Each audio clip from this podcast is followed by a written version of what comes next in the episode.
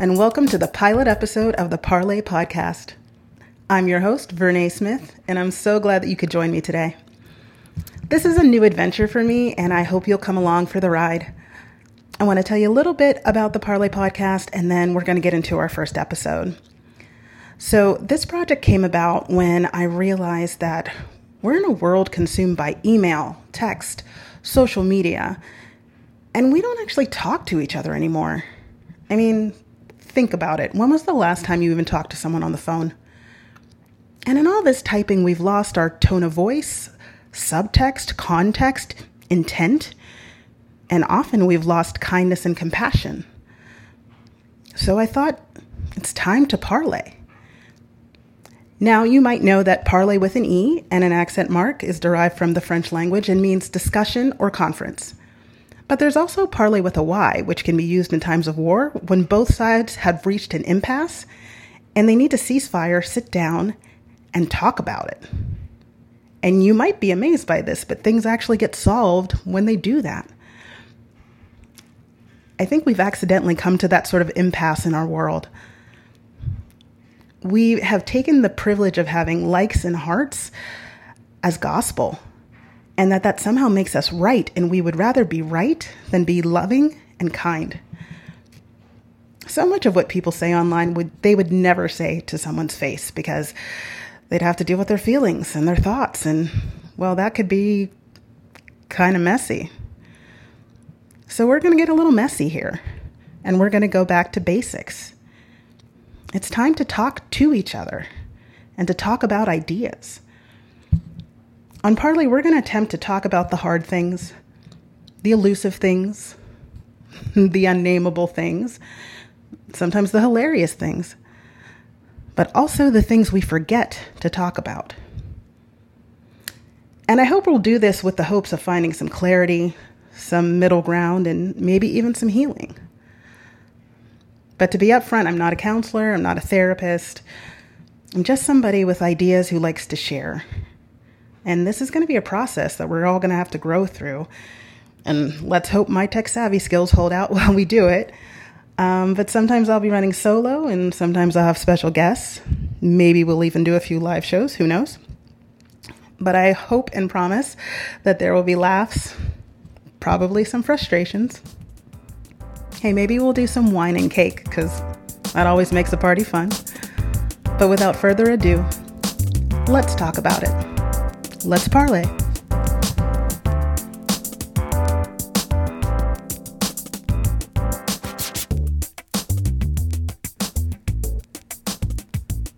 I want to give a little disclaimer to this episode because it deals with identity based trauma and may be triggering for some. However, I thought this was an important conversation to have. And I have to tell you, it took me a long time to record this episode like months. And at first, I didn't know why. I thought maybe it was because I'm examining an old wound. But recently, I realized it's because I thought I was going to say the word that I never say the N word.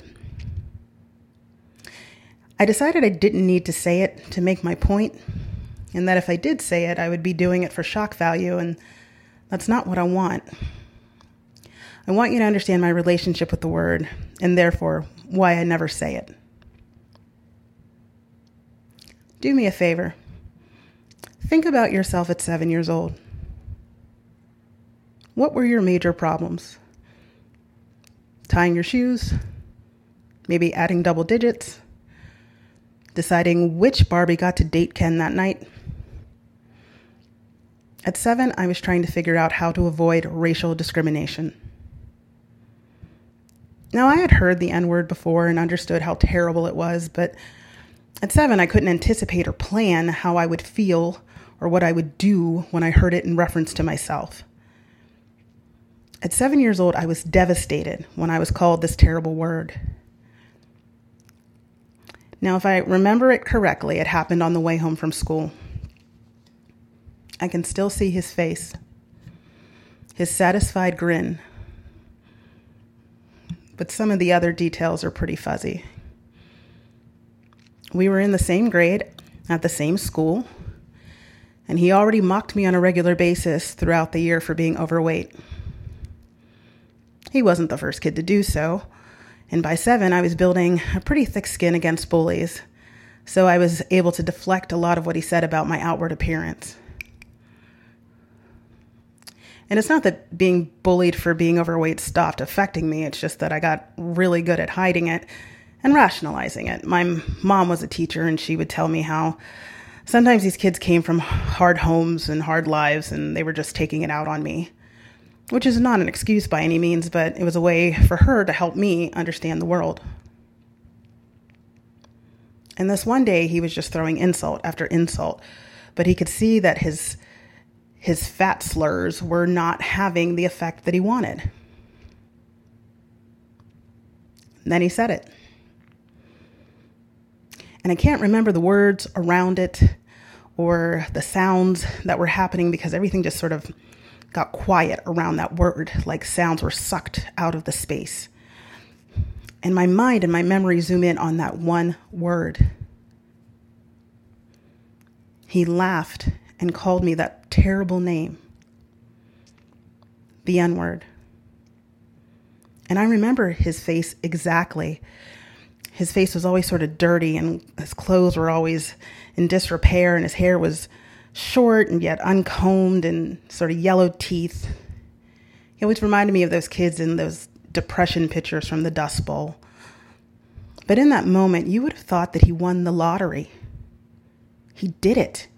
He got what he wanted. He destroyed me.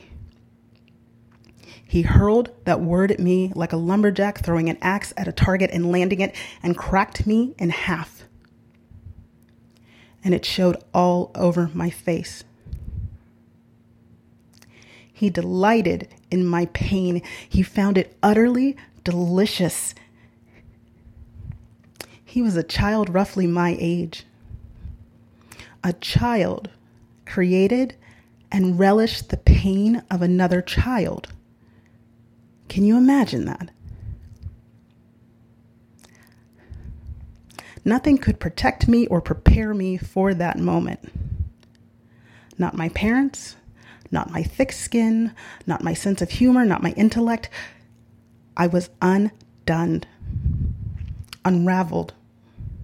And this was beyond discomfort. I was obliterated.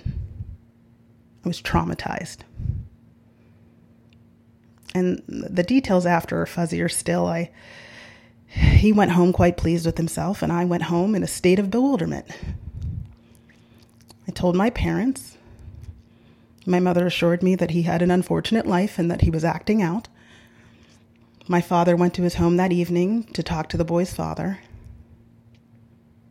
My parents knew exactly what I was feeling, and they, they scrambled to put me into a state of peace, but it didn't work. It still hasn't worked. I'm damn near 40, and if I spend any time in this memory, it still burns through me. That moment caused me to pray to God that if I was ever discriminated against, that it would be because I was a woman and not because I was black because there was always more women around me in my predominantly white neighborhood. And I thought that I would never be alone. I later discovered that would not necessarily be the case, but that's a conversation for another time. Can you imagine a seven year old having to navigate the world on that level of thought? Doesn't seem quite fair, does it? No. And it's not fair. And it wasn't until I was in my 30s that I realized I have often moved through my life in a way so that I could avoid being called that word. All the while knowing that people still probably say it behind my back and there's nothing I can do about it. That's such a sad thought for me.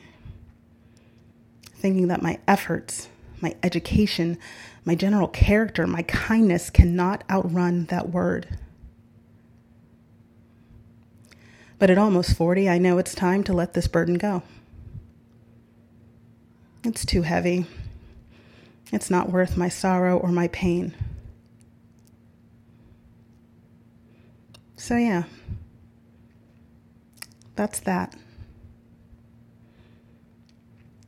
My story is an example of identity based trauma, and I want you to understand that it can shape a life. I want you to realize that every movement you see and maybe don't fully understand came out of a story like mine. I know online you see things like LGBT pride, Black Lives Matter, hashtag Me Too, and probably more that I have yet to hear about. People take their pain and create a rally cry to change the world through these movements. So when you hear about a few of these movements on social media or you see a protest on TV and you feel put out or bothered or wonder why do they need to say that and why why are they separating themselves and why are they doing this and why are they doing that? I want you to think about my story. I want you to think about those in your life that you care about who may have a story like this because I can tell you right now most of the people I grew up with don't know this story. Some of my best friends now don't know this story. And so when you see these stories, can you now look through that different lens to understand where someone else is coming from? Can you remember or draw back on stories you've heard from your own family of, of what your ancestors had to do to fight to have a better life? Because that's all people are doing now. We all have these stories. We all have pain. And when you can begin to empathize to others' experiences, we can start to make a change. So I'm going to encourage you, if you have one of these stories, to maybe share them with friends or family that don't know about them, which might be hard, and I know that. Um, but I also want to encourage your friends to make room for you and give you a safe space to tell that story. If we start to get into these conversations, we can start to move the needle on the way that we care about each other and the way that we interact with each other. So, this is kind of a deep, deep topic, and I could go on and on and on, but this feels like a good place to wrap it up. So, let's parlay again real soon.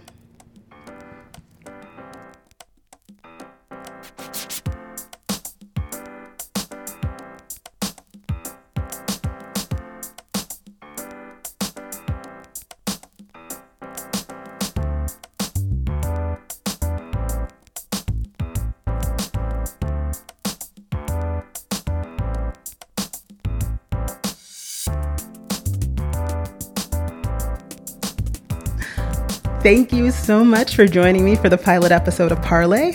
We made it. We made it.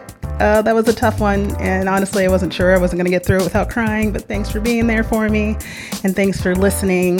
Um, we're going to have a good time with this podcast, I think. I'm excited to share some ideas with you, and some of my friends are super crazy smart, and I can't wait to have them on.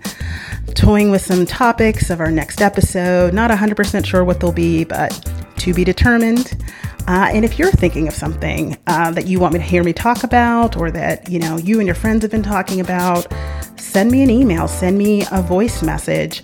Uh, you can email me at parlaypodcast at gmail.com that is p-a-r-l-e-p-o-d-c-a-s-t at gmail.com you can send your voice memos there too. And until next time keep talking about it